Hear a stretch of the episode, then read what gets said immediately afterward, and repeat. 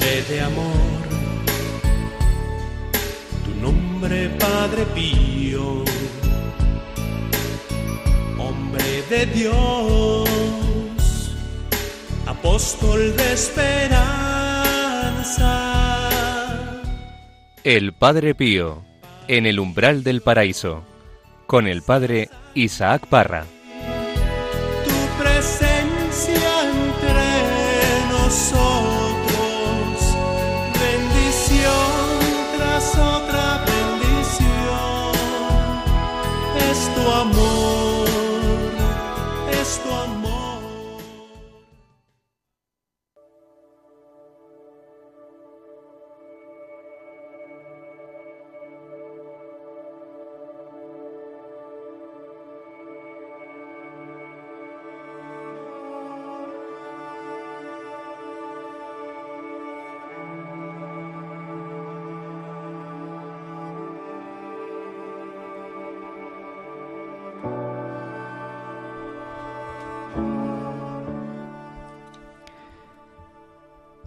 no es que ya haya conseguido el premio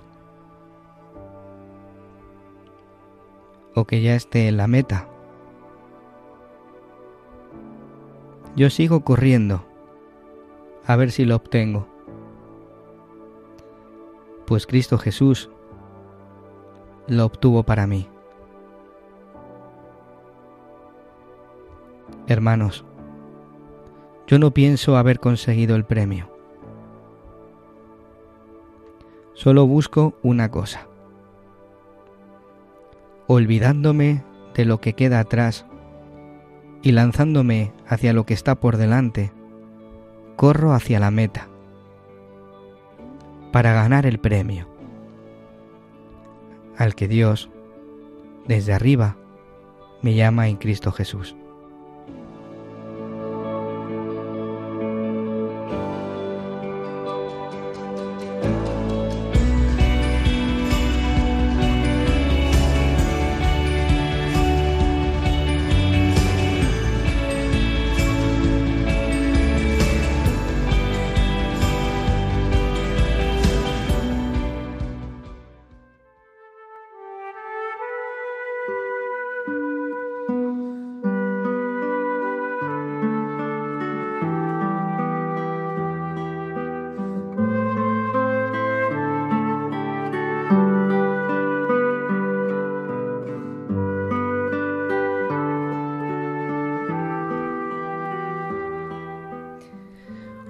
¿Qué tal? Bienvenidos, queridos hermanos, un día más al programa El Padre Pío en el umbral del paraíso.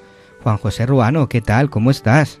Hola padre, pues muy contento de volver aquí a estar contigo y con mis compañeros que os echaba ya bastante de menos. Sí, es verdad que en el último programa no estuviste, ¿eh? No, no, no pude estar. Muy bien, pues ya estamos aquí todos juntos. Bueno, nos faltan unos cuantos, pero desde aquí les mandamos un saludo y esperando a que en el próximo programa estén con nosotros. María, María Álvarez, ¿qué tal? ¿Cómo estás? Hola padre, pues muy contenta también de estar, que me habías caqueado últimamente. También, es verdad, pero bueno, ¿y esto qué es? Estamos muy pelleros, como dicen los chicos.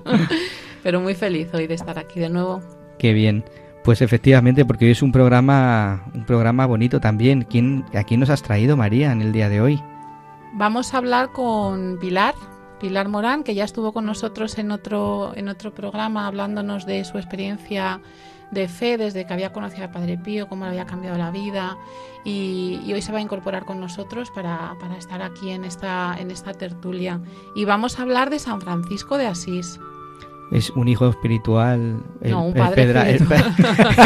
pa- el padre Pío era hijo espiritual de, es. de San Francisco. Bueno, y de grande. alguna forma nosotros también, todos los que seguimos a Padre Pío, al final su espiritualidad se remonta a la de, a la de San Francisco, así que vamos a leer alguna cosita suya. Tenemos un corazón franciscano. Sí. Y además, cuanto más lees y conoces a San Francisco, más te das cuenta de que es así. ¿Qué es lo que más os llama de la espiritualidad franciscana? A mí su pobreza. Toda su pobreza en todos los sentidos, no solo el desprendimiento material, sino la pobreza absoluta para vivir como vivía en, en, en su vida, ¿no? No solo dejó material, sino también pues fue realmente, como dice el Evangelio, pobre pobre de espíritu pobre de todo. Eso es lo que más me llama la atención y creo que es lo más difícil de conseguir. A mí me llama muchísimo la atención la radicalidad de San Francisco y, en algún pasaje de, su, de, alguna de sus biografías, de sus escritos biográficos, eh, él dice que Cristo le había llamado para ser un loco, para ser un loco, en un loco suyo en estos tiempos. Y realmente hay pasajes que tú te pones en la piel de sus, de sus conciudadanos y efectivamente debía parecerles un loco. Y a mí esa locura me apasiona. Porque hoy el mundo tiene necesidad de locos. De locos de Cristo. Y de pobres. Y de pobres, efectivamente. Yo digo los frikis de Cristo, porque parece que conecta más con lo que queremos transmitir, ¿no? Esos locos de Cristo, al final, la gente que no entiende la fe, nos ve como gente, pues eso, esos frikis. Pero es que Francisco era un, friki enorme, y fijaos dónde está. Me acuerdo cuando salía corriendo por las calles gritando, el amor no es amado, el amor no es amado. Mm y tantas anécdotas más que hay que, que, te pones en la piel de los que estuvieran allí y dices, madre mía. Qué bonita es esa espiritualidad. Y sin, ningún complejo, ninguna vergüenza, ningún respeto humano. Es que era radical, lo tenía tan claro. Y fue capaz de dejar a su familia, a su mm. padre, a su madre, las riquezas, porque Francisco de Asís era, mm. tenía grandes, grandes posibilidades económicas y mm. se despojó hasta de lo que tenía, de la ropa. le dijo a su padre, toma, aquí la tienes. Qué bien, qué bonito. Pues efectivamente vamos a continuar con el programa que tenemos muchas cosas. Un saludo muy especial a todos aquellos que nos estáis siguiendo desde la radio, Radio María, aquí en Madrid. Eh, y sabéis que podéis poneros en contacto con nosotros a través de nuestro correo electrónico padrepío arroba radiomaria.es y agradeceros por tanto que nos escribís, nos contáis vuestras experiencias, vuestros vuestros ánimos, vuestras muestras de cariño. Muchas gracias a todos. ¿eh? Y comenzamos.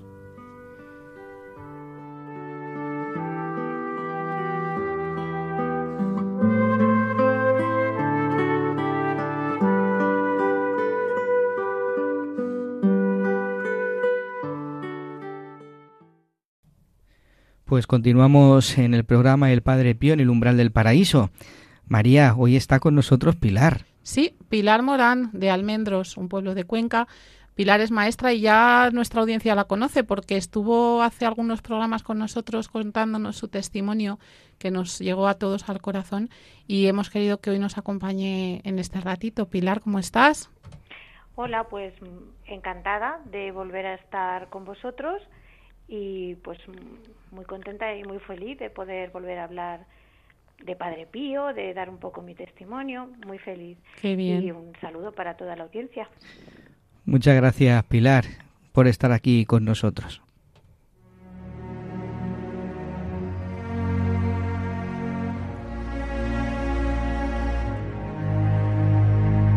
El abrazo de Cristo.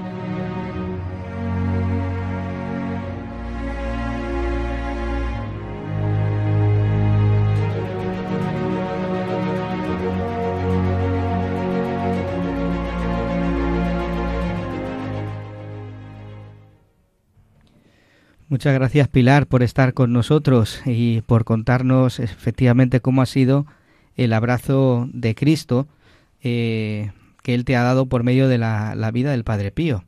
Sí. ¿Cómo, ¿Cómo fue tu encuentro con el Padre Pío? Pues como dije anteriormente, fue todo como un cúmulo de casualidades. Eh, yo lo vi, lo vi en la capilla de Jesús de Medinaceli y, al cabo de los años apareció en mi vida y entonces empecé a comprender eh, cosas que yo antes no entendía, a vivir eh, la fe, de creo que de una forma más real y, muchísimo más intensa. Eh, no tengo miedo, antes tenía muchos miedos. Mi vida es completamente diferente desde que yo conocí a Padre Pío, porque para mí ha sido mi guía y mi maestro.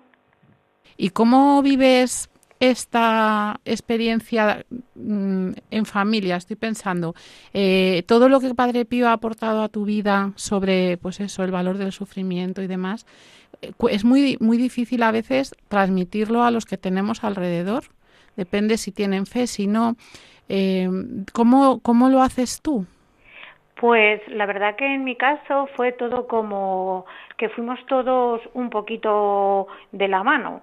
Mm, de hecho, muchas veces eh, yo no mm, no tenía que hablar de Padre Pío y sin embargo, por ejemplo, yo tengo muchísima relación con mi hermano, con mi cuñada. Ellos me, me contaban cosas. Es como que Padre Pío eh, entró en la vida de todos. De toda la familia. Es como que Sí, sí. Bueno, mi madre es mayor, es muy. Entonces ella como que Padre Pío no no lo conoció y a ella le gusta que yo le hable o cuando ve en televisión porque ella ve pues siempre programas religiosos y ve algo de Padre Pío se pone muy contenta y es bueno el día 23 lo celebró ahí por todo lo alto. Hmm. Pero sobre todo eh, es como que entró y entró en toda la familia. De hecho, eh, ya te digo, mi hermano y mi cuñada me contaban a mí muchísimas más cosas que, que, de las que yo podía saber de Padre Pío. Yo te iba a preguntar antes que cómo habías vivido la última fiesta de Padre Pío, el día 23. Me levanté, me levanté cantando, es impresionante, me levanté cantando, estaba feliz, estaba feliz, eh, tenía ganas, necesidad de darlo a conocer a todo el mundo, de, de, ponerlo por todas partes, en redes, en estados. Es que estaba feliz. Eh, siempre llevo una virgen en el bolsillo del pantalón. Bueno, ese día era como que un rosario en la mano, era como que continuamente tenía esa necesidad más que otros días de sentirme más cerca de la Virgen, más cerca de mi rosario. La palabra fue estaba feliz muy feliz. ¿Sabes que me he dado cuenta que los hijos espirituales de Padre Pío, al menos los que yo tengo más, con, los que tengo más, más contacto, em, tenemos ese, es una cosa como común, ¿no? Ese deseo de transmitirlo a los demás y esa, entre comillas, poca vergüenza de, pues eso, de llevarlo a la vista, ¿no? Eh, estampa, medalla, estado de WhatsApp, foto de perfil, no sé qué. Es común, o sea, yo identifico rápido porque somos como muy frikis en ese sentido. Sí. Es que es un deseo muy grande, ¿verdad?, de que los demás le conozcan. Es que es como, a ver, yo he comprendido tantas cosas, he sentido tantas cosas, he perdido tantos miedos. Eh, muchas veces lo comento, sobre todo con mi cuñada, y digo, es que ahora entiendo tanto, soy feliz. Y yo quiero que la gente conozca lo mismo que he conocido yo y viva lo mismo que he podido vivir yo, porque Él te ayuda. A mí hay gente que me dice, el otro día en el cole me decían, pero vamos a ver, es que parece que antepones a Padre Pío o a Jesús. No, no, yo no antepongo a Padre Pío. Simplemente quiero que conozcáis como yo he conocido mm, la religión, mi forma de entender la vida por Padre Pío. Él me ha llevado a la Virgen, me ha llevado más cerca de Dios no es que yo lo anteponga, mm. pero es que es una necesidad porque realmente, yo no sé, pero no es, no se conoce mucho. No, y además yo te entiendo lo que quieres decir, porque a veces puede pasar que damos la impresión de que hablamos de Padre Pío nada más y, le y es como una idolatría, y no. Lo que pasa es que tenemos tan claro que Él te lleva a Dios, mm. que como nosotros somos incapaces, o al menos yo así me veo, de llevar a nadie a Dios, pues digo, bueno, pues te llevo a Padre Pío y que Padre Pío haga el trabajo porque él lo hace muy bien. Entonces, es verdad que, bueno, pues a veces pecamos, ¿no? De, de hablar demasiado del Padre Pío, pero la intención es solo esa, es que él es experto en acercar almas al Señor. Yo por lo que veo a todos nos pasa un poco lo mismo. Él es el que nos va guiando, nos va enseñando, nos va abriendo caminos, nos va abriendo la mente.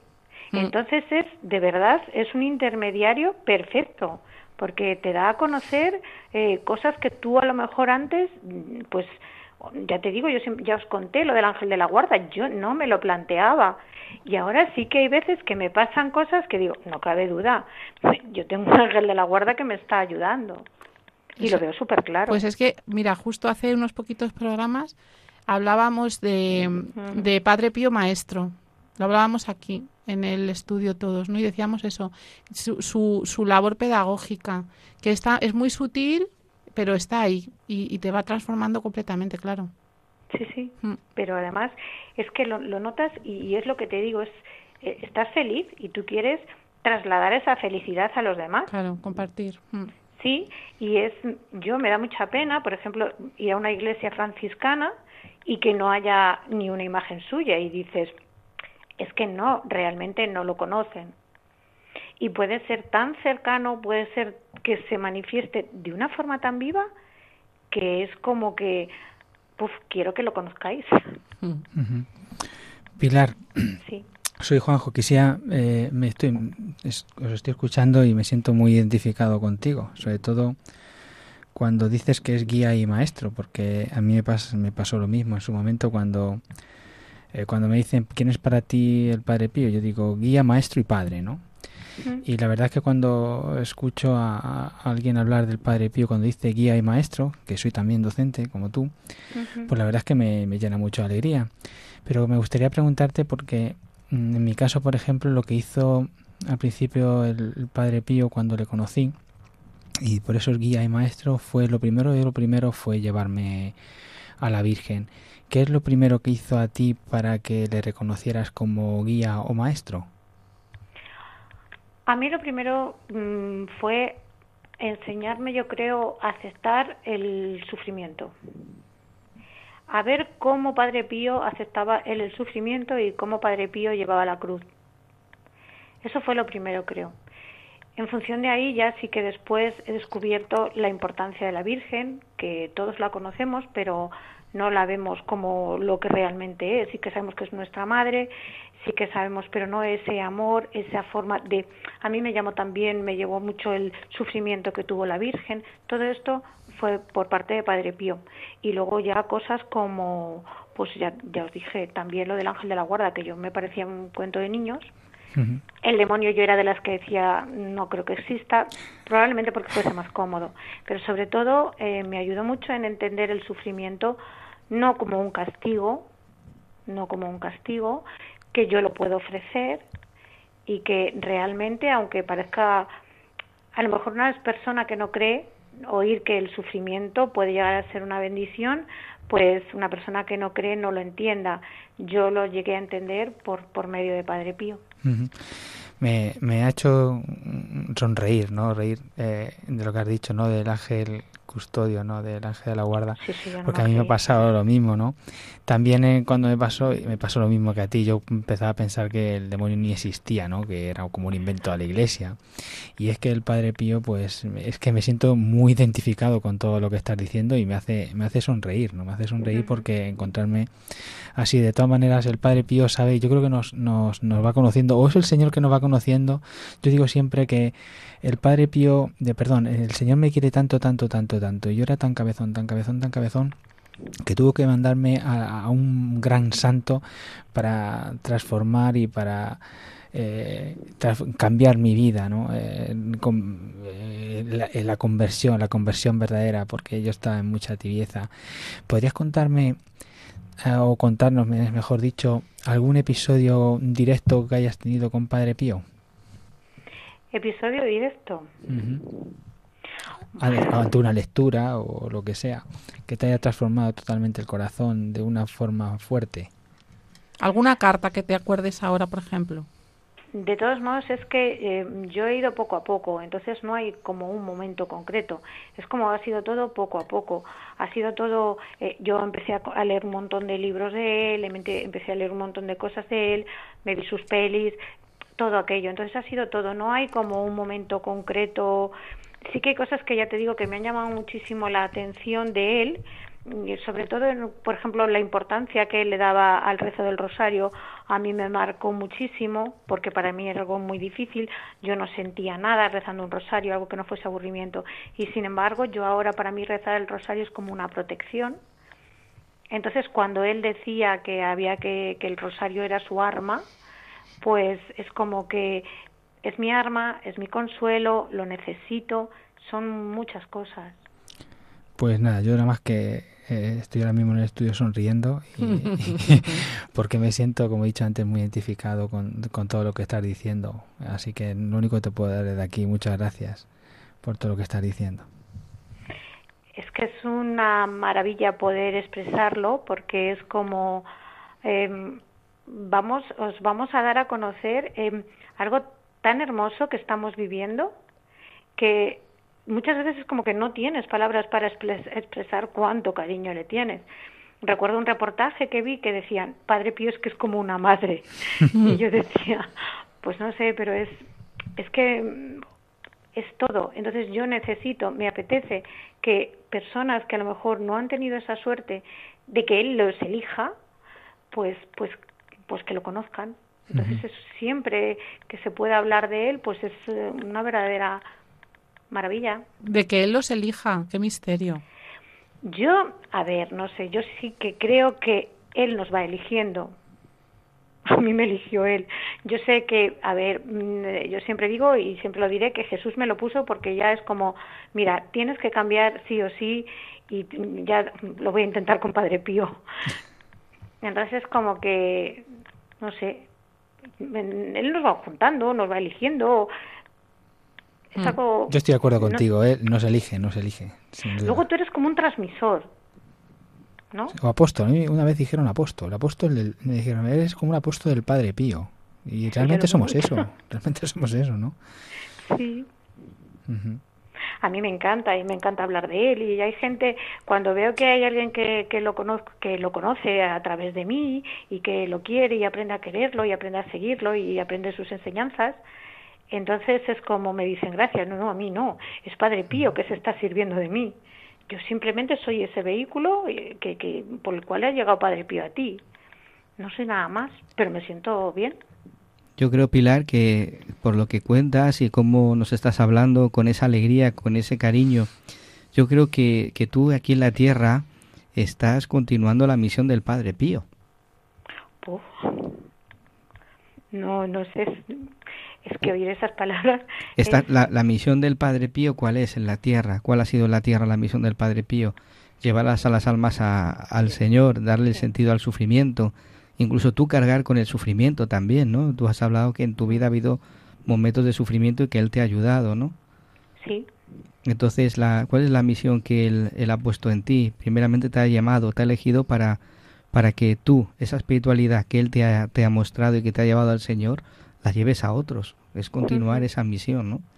Porque somos enviados también, pues para llevar a muchas almas al, al Señor. Nosotros hemos encontrado la perla preciosa y tú decías, es que yo estoy feliz, es que no puedo poner palabras a aquello que estoy viviendo, ¿no? Hemos encontrado con esa perla preciosa que es el Señor, que nos la ha mostrado Padre Pío y tú quieres transmitir eso. Sí, es, mm, es eso, es compartir, compartir con los demás para que de verdad en una sociedad que creo que está demasiado falta de, amor, de valores, de mm, no sé, no vivir lo, fácil, creo que Padre Pío puede hacer tanto bien. Bueno, y en el ámbito que tú te mueves, que, que te he leído hace un rato Terrible. del escándalo que te causa, pues eso, ver el ambiente preadolescente, cómo está la cosa, ¿no? Y los que somos padres nos pasa igual, Juanjo que también es docente. Entonces, en este ambientazo que estamos viendo en el que se mueven nuestros chavales, dices, aquí hace falta un tsunami espiritual que dé la vuelta a esto porque es espantoso. Sí, yo hoy tengo un día de esos de decir, es horrible. Mm. Y pensar, mm, vamos a ver, eh, si de algún modo pudiésemos porque yo sé que Padre Pío mm, resulta mm, una muy atractivo a la gente joven, simplemente a ver cómo se les puede hacer ver, eh, se les puede dar a conocer. Bueno, tenemos a Fernando, hay que decirlo, Fernando Antón de Pazos, en Coruña, que está haciendo una labor extraordinaria con la página web que han creado él y un compañero. San Padre, mm, corrígeme si me equivoco porque estoy hablando de memoria, Pilar. sanpadrepio.net puede ser. Sí, sí que es absolutamente increíble, porque él dice, bueno, nuestra finalidad es aquí unir a todos los hijos espirituales del Padre Pío, da igual que sean de grupos de acción, que sean siervos de sufrimiento, que sean devotos eh, que van por su lado, o sea, da igual, pero todos aquí unidos. Y está haciendo una labor preciosa de divulgación de su figura, es algo increíble. Y, y, ahí es donde ves la mano, ¿no? Y además que es un chaval, pues algún día le traeremos al programa, tendrá 21 años, no tiene más. No tiene más. Y, y, y, me lo estoy imaginando pues en su entorno universitario haciendo esa labor de apostolado, que seguro que la hace, porque a la juventud le toca el corazón, Padre Pío, le toca el corazón Dios, y en este caso a través de Padre Pío lo hace muy bien. Yo creo que Padre Pío puede llegar muy bien. En mi caso hablo de niños. Yo lo veo con mis mm. sobrinos y es como que cada vez que les cuentas alguna cosa, claro, a su nivel, son pequeños, pues ellos demandan más conocimiento. Hmm. Entonces creo que si desde pequeños pudiésemos, digamos, eh, abrir esa pequeña brecha, introducirlo, es muy complicado, pero creo que sí que sería eh, a ellos les resulta, yo lo veo a los pequeños muy atractivo. El problema está en cómo lo hago. Eso te iba a decir, porque lo que llama la atención a los chavales es todo lo extraordinario, lo sobrenatural y, transmitir lo realmente importante sin quedarse ahí eh, ya no es tan fácil. Claro, pero a lo mejor a, cada uno, a su edad, tú les vas hablando, por ejemplo, eh, del ángel de la guarda, y ellos sí que piden por el ángel de la guarda o, eh, vamos, yo los he visto rezar un rosario, dices, tan pequeños. El problema no está en las casas, lo veo en la sociedad. ¿Cómo que no está en las casas? ¿A qué te Porque yo creo que está en las familias de, raíz. No, yo creo que, bueno, sí puede estar en la familia, pero date cuenta que hoy en día cualquier niño que, que vaya, yo hablo de mi entorno, al cole, o sea, de lo que yo conozco, mm. Mm, y se ponga a hablar de religión, de Dios, está, ya lo aíslan ahí yo creo que es donde empieza todo el problema de la sociedad. Ya. ¿Te refieres niños católicos, de casas católicas, que llegan al mundo? Es que cuando llegan, por ejemplo, yo lo veo, llegan al cole y en el cole cambian. Sí. Entonces, es desde los coles, igual que estamos introduciendo otras cosas, mm. podríamos, eh, yo siempre yo estoy pensando, ¿cómo podría yo hacerles conocer a Padre Pío? porque ellos ven o la pasión, qué significa la pasión, todo eso, ellos lo ven como dolor, como una película de, pues eso, de un señor que sufrió, pero no ven amor. Ahí es lo que yo creo que tendríamos que, que no sé, los, los mayores, los profes, incidir un poco en que es amor. Efectivamente. Es que tú, el sufrimiento lo vemos, lo que te decía, como algo hay gente que lo ven como un castigo, pues hombre, a nadie le gusta, pero si tú le das un sentido, pues todo cambia. La cruz es amor. Lo hemos dicho muchas veces, no es el sufrimiento lo que salva, es el amor con el que Cristo sufrió, claro. Ese es el kit de la cuestión que a veces no sabemos transmitir o bueno. Por eso dice Padre Pío, en la cruz se aprende a amar. Mm. Claro, claro. Hay dos, dos aspectos, Pilar, eh, que, que me llama la atención y que creo que en el último programa que hablaste con nosotros tocaste, la Eucaristía y la confesión. Sí. ¿Cómo te han ayudado, cómo te ha ayudado el Padre Pío en estas dos, en estos dos sacramentos? Bueno, yo, a, ver, yo siempre he ido a misa. Lo que pasa es que yo iba un poco a misa, pues porque cuando era más joven, pues eh, obligada y luego ya es un poco como por tradición, es como sé que tengo que ir a misa porque es una obligación, pero no lo disfrutaba. Sin embargo, yo ahora la entiendo, gracias a Padre Pío, y la disfruto. La confesión, yo siempre me he confesado, digamos, lo justo, lo que era la una, dos veces al año, porque eh, ya dije, era un poco hacer la fe a mi medida, a mi, pues a mi momento y sin embargo ahora no, yo tengo que confesar, yo tengo que confesar habitualmente es que lo necesito, no es que me apetezca o es que lo necesito. Necesito comulgar, necesito ir a misa, disfruto, disfruto. Es em, algo que antes era pues eso, una obligación, pues ahora es algo que yo vivo, que yo siento que, que, que ahí hay algo. Sí, Sí, es como es el encuentro con el Señor que Total. Que, el mismo Padre Pío era una persona muy eucarística, muy muy de, ponerse delante del sagrario a adorarle, ¿no? Como dice, él me mira y, yo le miro. ¿Cuántas horas no habrá pasado el Padre Pío delante de un sagrario en los momentos de sufrimiento? ¿Cuántas noches no habrá podido dormir y, él se ha levantado, como nos decían allí los, los frailes? Se levantaba y se iba a su sachelum, a, a llorar, a rezar, a estar con, con el amado, ¿no? Porque en definitiva, ¿dónde encontraba él el alivio? Porque tantas persecuciones, tantos sufrimientos tan, en el Señor. Y esto nos enseña a todos nosotros. A mí cada vez que voy a San Giovanni Rotondo, ya lo dije también en un programa que tuvimos, ¿no? Eh, cada vez que llego ahí eh, recuerdo eso y me anima a vivir así, en, los momentos de dolor, de sufrimiento, de cruz, de tentación, a vivirlo en unión con, con el Señor, en descansar en Él, no en el mundo, ¿no? Y simplemente entras a una iglesia, te queda, aunque solo sea estar callada, es como que Él te llega. Tú no tienes que hablar, porque hay veces que no sabes, no, y Él te llega, te llega. Es simplemente aquí estoy, es esa paz que te transmite, o por lo menos a mí me pasa, y muchísimas veces cuando voy a la adoración, eh, antes de que empiece nada, yo estoy ahí y es simplemente aquí estoy. Y solamente estar en silencio ahí ya te llena. O a mí me llena. Antes en mi vida eso era impensable. Entonces yo iba una vez al año porque, claro, vivir en un pueblo pequeño te limita y yo iba una vez al año. Y sin embargo, yo ahora me voy al pueblo de al lado y voy para ver qué hay una adoración, me implico más porque realmente lo necesito, porque lo entiendo y porque lo siento. No sé. Efectivamente. Pues Pilar, muchas gracias por, por haber por haber estado aquí con nosotros y por habernos hablado del Padre Pío, qué es lo que él ha hecho en tu vida, cómo él te ha cambiado y, y pues te ha llevado a, aquel que, que es nuestro tesoro. Sí, Así es. Siempre camina bajo las pisadas, bajo las huellas de, del Padre Pío, que siempre llegarás a Jesús. Él lo, lo ha dicho, ¿no? Quien me sigue no me sigue a mí, sino que sigue a, a Jesús. Yo sé que Él no nos va a abandonar y que solo es lo único que quiero es eso, dar a conocer la alegría que yo tengo a toda la gente que pueda. Efectivamente. seguir. Pues Muchas gracias, Pilar.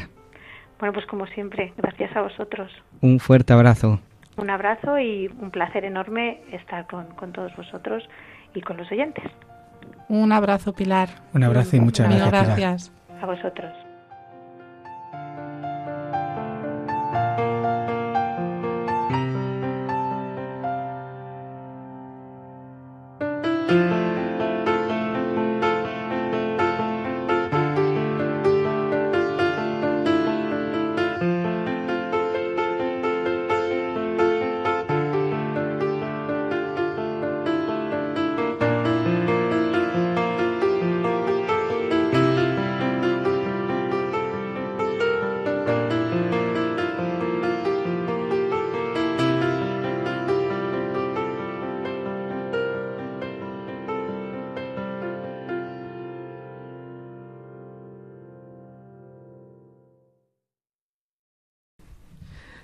Qué bonito testimonio el del, de Pilar, ¿verdad? Precioso. Y yo me he quedado con ganas porque yo sé que Juanjo hace apostolado de Padre Pío en el Wanda. En el Wanda. En el Wanda. Que lo cuente. Juanjo.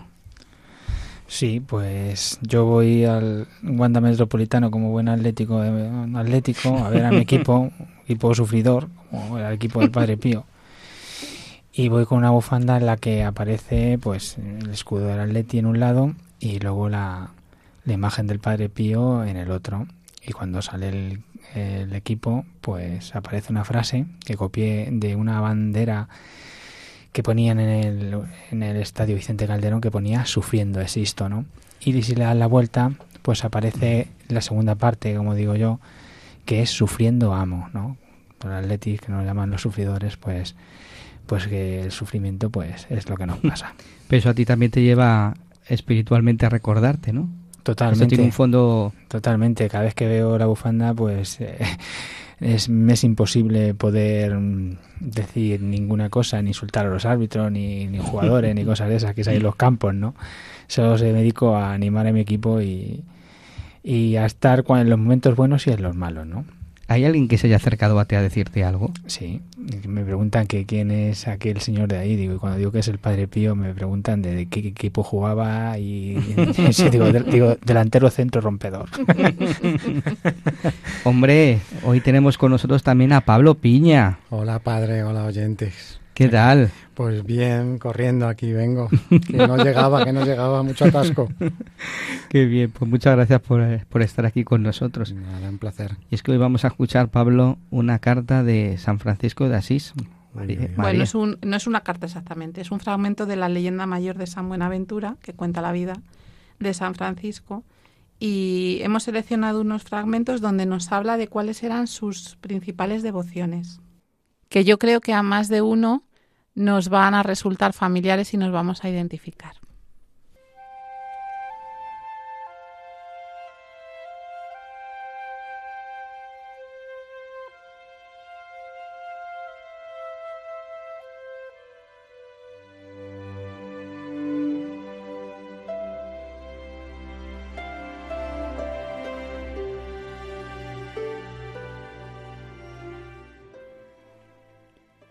Cristo Jesús crucificado moraba de continuo en la mente y corazón de Francisco, y en él deseaba transformarse totalmente por el incendio de su excesivo amor. Su amor al sacramento del cuerpo del Señor era un fuego que abrasaba todo su ser. Comulgaba frecuentemente y con tal devoción que contagiaba su fervor a los demás y al degustar la suavidad del Cordero Inmaculado, era muchas veces, como ebrio de espíritu, arrebatado en éxtasis. Amaba con indecible afecto a la Madre del Señor Jesús, por ser ella la que ha convertido en hermano nuestro al Señor de la Majestad, y por haber nosotros alcanzado misericordia mediante ella. Después de Cristo, depositaba principalmente en la misma su confianza, por eso la constituyó abogada suya y de todos sus hermanos. Con vínculos de amor indisoluble, se sentía unido a los espíritus angélicos. Por devoción a ellos ayunaba durante cuarenta días a partir de la asunción de la gloriosa Virgen, entregándose a una ininterrumpida oración, pero profesaba un especial amor y devoción al bienaventurado Miguel Arcángel, por ser el encargado de presentar las almas a Dios. A ello le impulsaba el ferviente celo que sentía por la salvación de todos cuantos han de salvarse. Cultivaba una gran devoción a todos los apóstoles, especialmente a Pedro y Pablo. Y por la ardiente caridad con que armaron a Cristo, en reverencia y amor hacia ellos, dedicaba al Señor el ayuno de una cuaresma especial.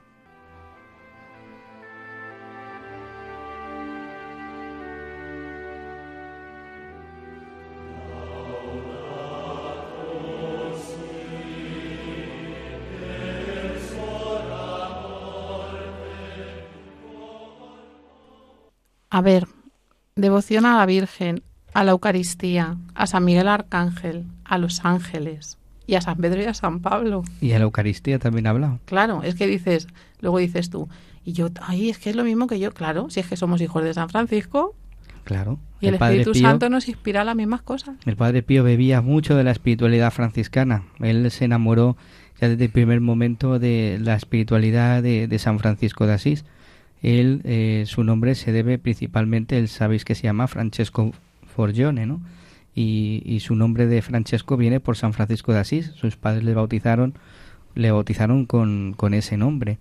Y cuando él tenía cinco años, que se le apareció el corazón de Jesús, él prometió ser hijo fiel de San Francisco. Una cosa que me ha llamado muchísimo la atención buscando estos párrafos que son extractos muy pequeñitos de, de, un, de algo mucho más largo, ¿no? Donde se especifica más Em, cómo se preparaba San Francisco para celebrar las fiestas de sus devociones, ¿no? Por ejemplo, la Asunción de la Virgen, las fiestas de San Pedro y San Pablo, de San Miguel Arcángel. Os lo voy a leer, es muy breve, pero es que eh, es digno de ser escuchado. Mirad, dice, San Francisco ayunaba del 7 de enero al 15 de febrero, desde el miércoles de ceniza a Pascua del 20 de mayo al 29 de junio, del 29 de junio al 15 de agosto, del 15 de agosto al 25 de septiembre, desde todos los santos a Navidad, en total 231 días al año, más de las dos terceras partes del año. La lección que se desprende es quizás menos la mortificación que la incorporación a los misterios para cuya celebración nunca se sentía suficientemente preparado.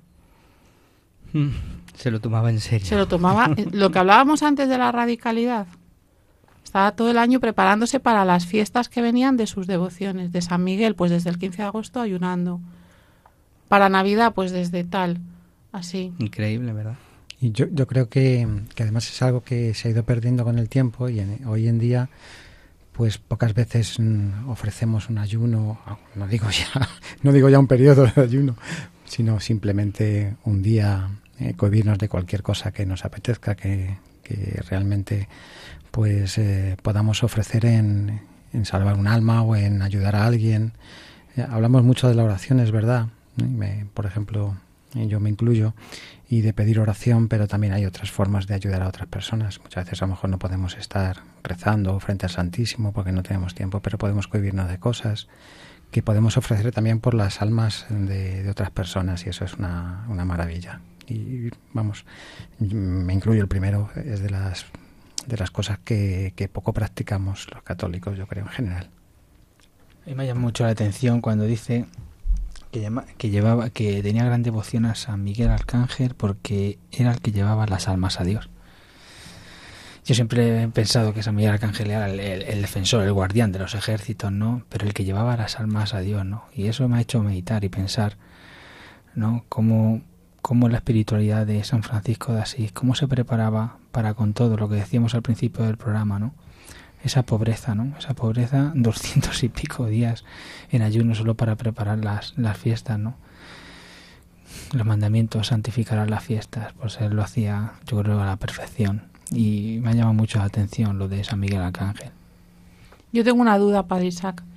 Cuando a mí me pasa que soy capaz de ayunar, hablo del ayuno de alimento, ¿vale? Eh, no puedo.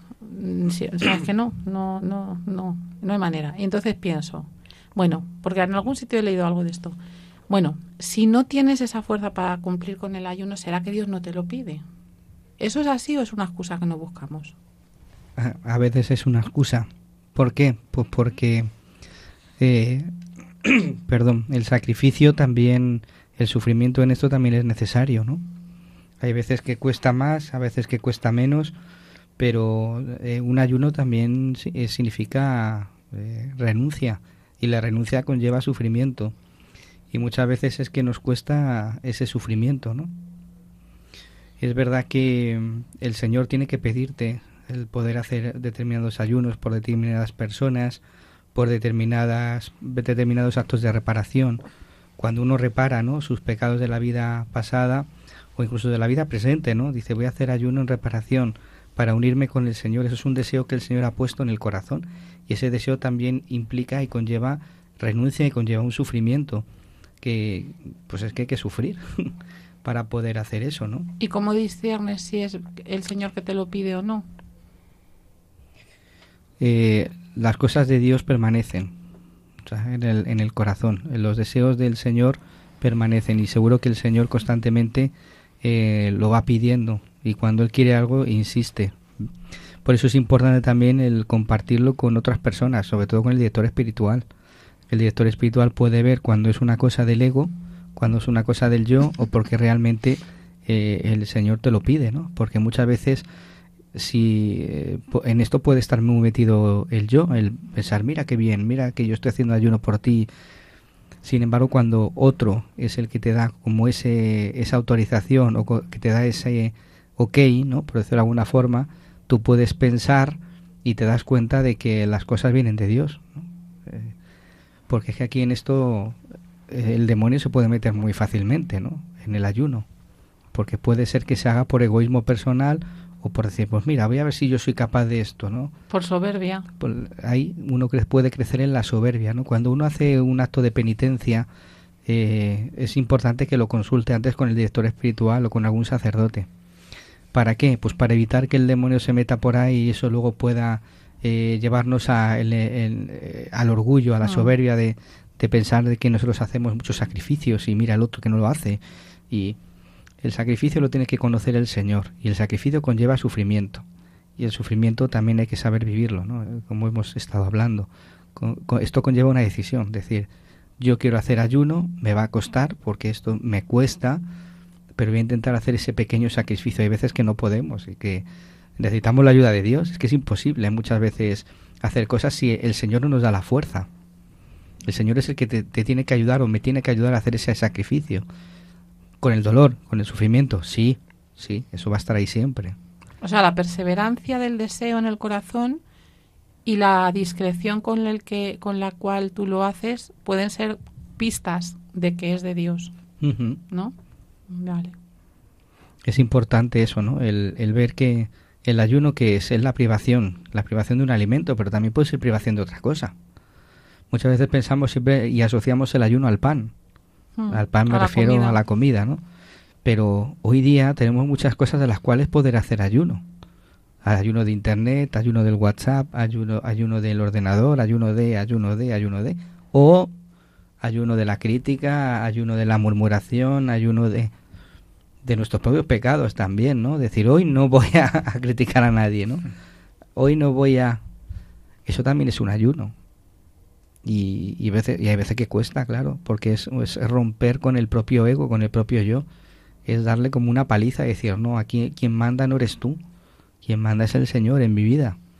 Por eso hay que ponernos delante del Señor y pedirle, Señor, ¿qué quieres que haga? ¿Qué sacrificio, qué ayuno quieres que haga en mi vida? y él va a poner un deseo en tu corazón y ese deseo es el que uno tiene que consultar pues al director espiritual para que uno pueda también hacer la voluntad de Dios, ver el, discernimiento, ¿no?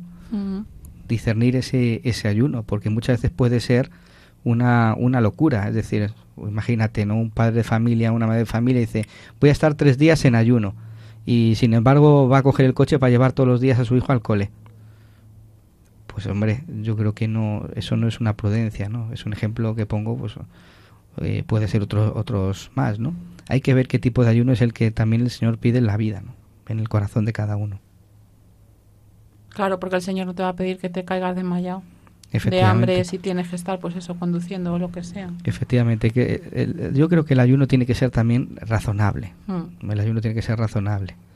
Razonable también con la vida que uno lleva y con el por eso es importante consultarlo con otro y hablar con otro sacerdote o con, un padre espiritual o con el director espiritual para que también entre, entre los dos podamos ver o se pueda ver la voluntad de Dios. Yo recuerdo cuando leí La vida de, de Maravillas que, ella era muy rigurosa en ayunos y penitencias y alguna novicia que la quería imitar y, y, no podía, claro. Y entonces la madre le dijo, pero hija, si es que a ti Dios eso no te lo pide. Claro. Porque la novicia le decía, pero madre, es que yo quiero como usted hacer esto y penitencia y dormir en el suelo y lo otro. Y decía, pero hija, si hija, eso Dios no te lo pide, ¿no? Entonces es, tan difícil saber a veces. Ese ayuno, ese ayuno de, esa de esta hermana estaba motivado también por querer... Eh, imitar. quizá imitar, que muchas veces es bueno imitar a los santos, mm. pero hay veces que, que, no se puede, que no es lo que te pide a ti, tú lo estás haciendo por imitar. Mm que eso luego la santa intención, porque había una santa intención en esta, en esta religiosa. Mm. La santa intención es que quería imitar porque quería ser penitente, pero que a lo mejor no era una penitencia que el Señor le pidiera expresamente a ella. Y San Francisco, por ejemplo, cuando lees, era rigurosísimo consigo mismo, pero bastante generoso con los hermanos. Cuando veía que hacían estos ayunos y que a lo mejor flaqueaban las fuerzas, enseguida si tenía que ponerse a comer con ellos, se ponía para que comieran, porque... Porque la fuerza de desayuno la con tenía los demás, eso es, era más, no era tan riguroso como con él, ¿no?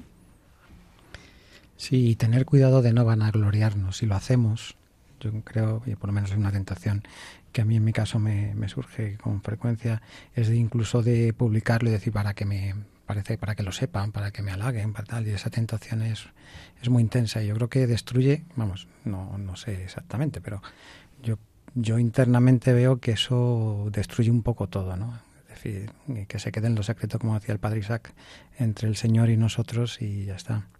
Incluso muchas veces cuando nos piden oración en el WhatsApp, ¿no? Pues yo soy el primero que pone la manita y pero muchas veces a lo mejor no hace falta si si Dios sabe que, que, yo estoy rezando por esta persona o tal. Bueno, yo pongo las manitas y luego se me olvida.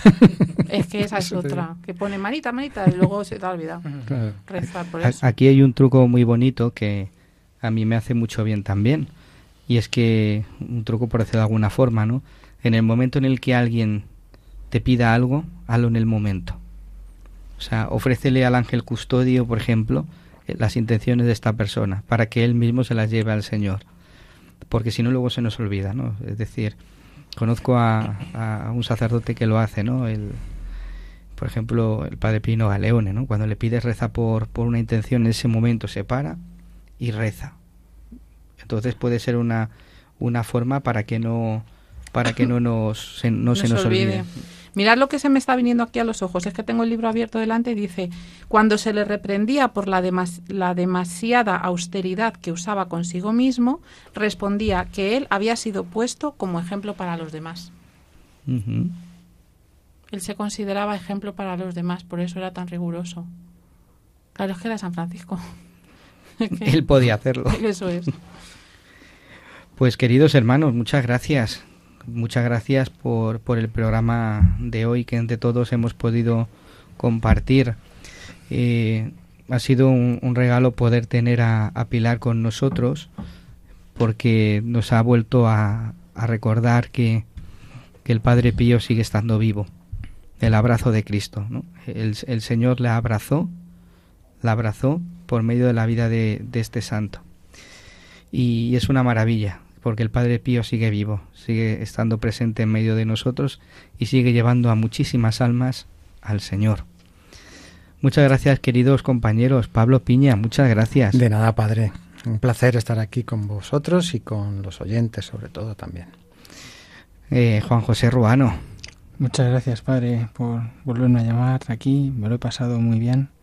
He revivido mi, mi conversión gracias al testimonio de Pilar y la verdad es que me voy con el corazón lleno de alegría.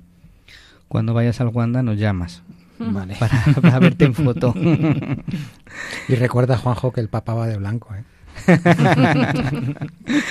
eh, María Álvarez, muchas gracias. Gracias a ti, Padre, gracias a todos los compañeros, a los oyentes, a Pilar que nos ha acompañado, gracias al Señor que nos regala estos momentos tan preciosos. Muy bien. Pues gracias a todos, queridos hermanos, que nos estáis siguiendo a través de las ondas. Gracias por vuestra fidelidad. Recordar que podéis escribirnos, como, como ya sabéis, a través del correo electrónico padrepío arroba radiomaria.es y que podéis descargaros el podcast desde la pestaña podcast de la página web. Y no nos vamos sin antes rezar. Vamos a rezar esa oración preciosa de San Francisco. Hoy que teníamos a San Francisco presente, pues vamos a rezar el omnipotente altísimo, que es el canto a las criaturas. Lo vamos a hacer pues poniendo en las manos de Dios cada una de las intenciones que llevamos en el corazón y sobre todo por todas aquellas personas con las cuales nos encomendáis a través del correo electrónico, a través de, de vuestros mm, WhatsApp, comentarios, etcétera. Pues queridos hermanos, muchas gracias y hasta el próximo día.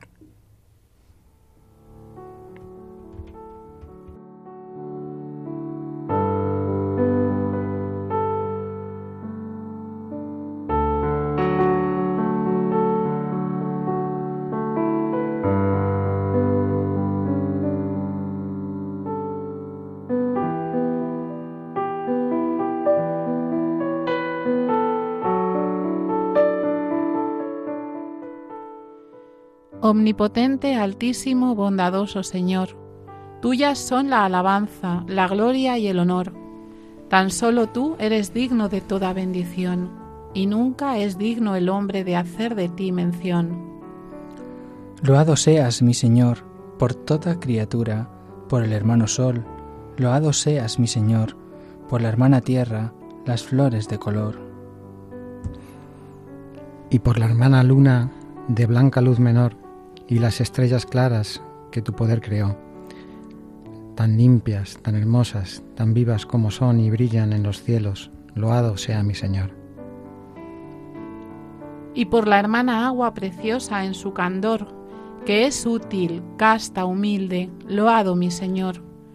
Por el hermano fuego que alumbra al irse el sol y es fuerte, hermoso, alegre, loado mi Señor y por la hermana tierra, que es toda bendición, la hermana madre tierra, que da en toda ocasión las hierbas y los frutos y flores de color, y nos sustenta y rige. Loado, mi Señor. Y por los que perdonan y aguantan por tu amor los males corporales y la tribulación. Felices los que sufren en paz con el dolor, porque les llega el tiempo de la coronación y por la hermana muerte. Loado mi Señor, ningún viviente escapa de su persecución. Ay, si en pecado grave sorprende al pecador. Dichosos los que cumplen la voluntad de Dios. no probarás la muerte de la coronación, servidle con ternura y humilde corazón, agradecer sus dones, cantad su creación, las escrituras todas, load a mi Señor. El Señor esté con vosotros. Y, con, tu espíritu. Y la bendición de Dios Todopoderoso, Padre, Hijo y Espíritu Santo, descienda sobre vosotros y os acompañe siempre. Amén.